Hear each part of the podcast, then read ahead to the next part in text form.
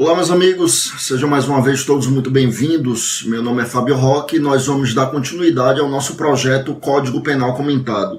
Estamos comentando os artigos do Código Penal e hoje chegaremos no nosso artigo de número 50, que trata da pena de multa. Sim, no último vídeo nós trouxemos aqui os comentários do artigo 49, são quase 70 artigos, ou perdão, são quase 70 vídeos que nós já temos aqui comentando os 50 primeiros artigos do Código Penal hoje o, o 50 artigo do Código Penal. E esse artigo 50, dando continuidade ao estudo da pena de multa, ele vai nos dizer que a pena de multa deve ser paga em até 10 dias após o trânsito em julgado da sentença penal condenatória. Então, até 10 dias é o prazo ali para o pagamento da multa.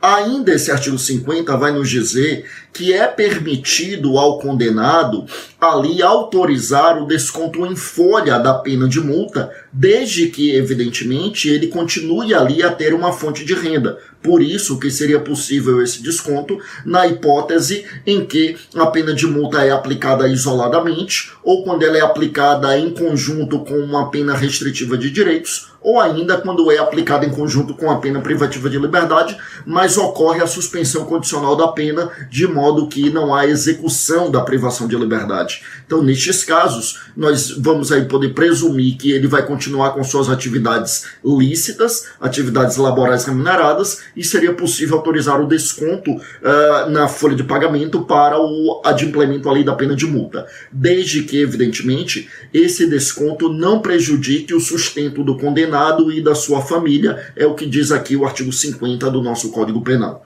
E aí eu fecho isso então e eu já aproveito para trazer o artigo 51. E esse artigo 51 ele tem uma polêmica que ainda não foi dirimida pela jurisprudência e ele foi alterado muito recentemente pela lei anticrime. Aproveito para lembrar que isso já foi trazido aqui por nós em um outro projeto aqui mesmo no nosso canal no YouTube, que é o projeto de pacote anticrime. Nós comentamos aí em 40 vídeos, nós comentamos todos os artigos da lei anticrime e essa alteração do artigo 50 do Código Penal é o vídeo de número 2 lá entre os 40 vídeos lá do pacote anticrime. E eu aproveito e trago agora. Do que é que se trata? O artigo 50, antes da alteração promovida pela lei anticrime, ele nos dizia apenas que, uma vez ocorrendo o inadimplemento da pena de multa, ela seria convertida em dívida de valor e seria cobrada pela fazenda pública e nós teríamos ali os mesmos parâmetros das dívidas de valor da fazenda pública, inclusive para questões relacionadas à prescrição. Então, o que, é que acontecia? Isso né, passou a ser assim desde 1996. Até 1996, o inadimplemento da pena de multa era convertido em pena de detenção, uma das penas privativas de liberdade, conforme nós já estudamos aqui. Desde 96, então, já não cabe converter a pena de multa em prisão. A pena de multa inadimplida ela é convertida, como eu dizia, em dívida de valor. Isso sempre esteve claro. O que não estava claro no artigo 50 era uma vez convertendo em dívida de valor, quem cobra essa dívida e perante qual juízo que se cobra essa dívida? E aí, meus amigos, já havia um entendimento consolidado na jurisprudência há muitos anos, desde o final da década de 90 e até 2018. Havia um entendimento consolidado no sentido de que, tendo a pena de multa sido inadimplida e sido convertida em dívida de valor, quem iria cobrar seria a Procuradoria da Fazenda e não o Ministério Público e deveria cobrar perante a vara de execução fiscal ou vara da Fazenda Pública, dependendo do caso, e não na vara de execução penal. Então, eu repito, havia um entendimento consolidado desde o final da década de 90 e que perdurou até 2018, no sentido de que, quando a pena de multa era inadimplida e, portanto, convertida em dívida de valor, essa dívida de valor deveria ser cobrada pela Procuradoria da Fazenda e não pelo Ministério Público, e perante uma vara de execução fiscal e não perante uma vara de execução penal. Em 2018, isso mudou.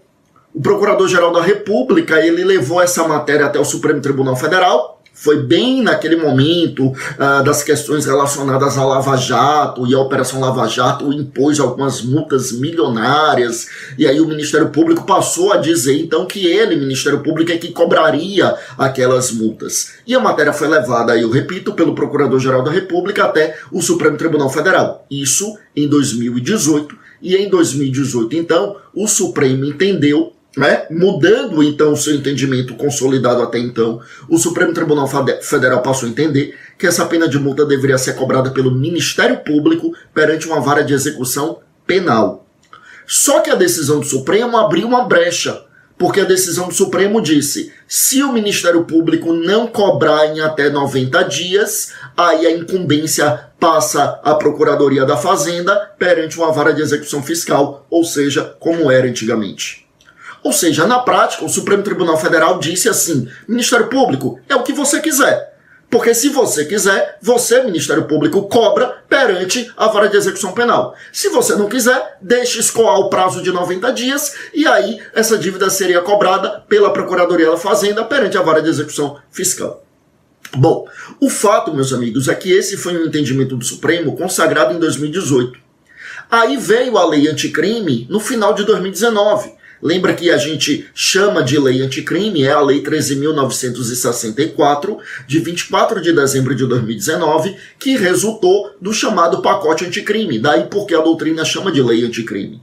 Essa lei, então, é de 2019, né, finalzinho de 2019, entrou em vigor em 23 de janeiro de 2020, porque teve 30 dias de vacácio legis, e desde então, desde janeiro de 2020, quando essa lei entrou em vigor, o artigo 50 do Código Penal agora é expresso ao dizer que o pagamento dessa dívida de valor deve ser cobrado pelo Ministério Público perante a vara de execução penal.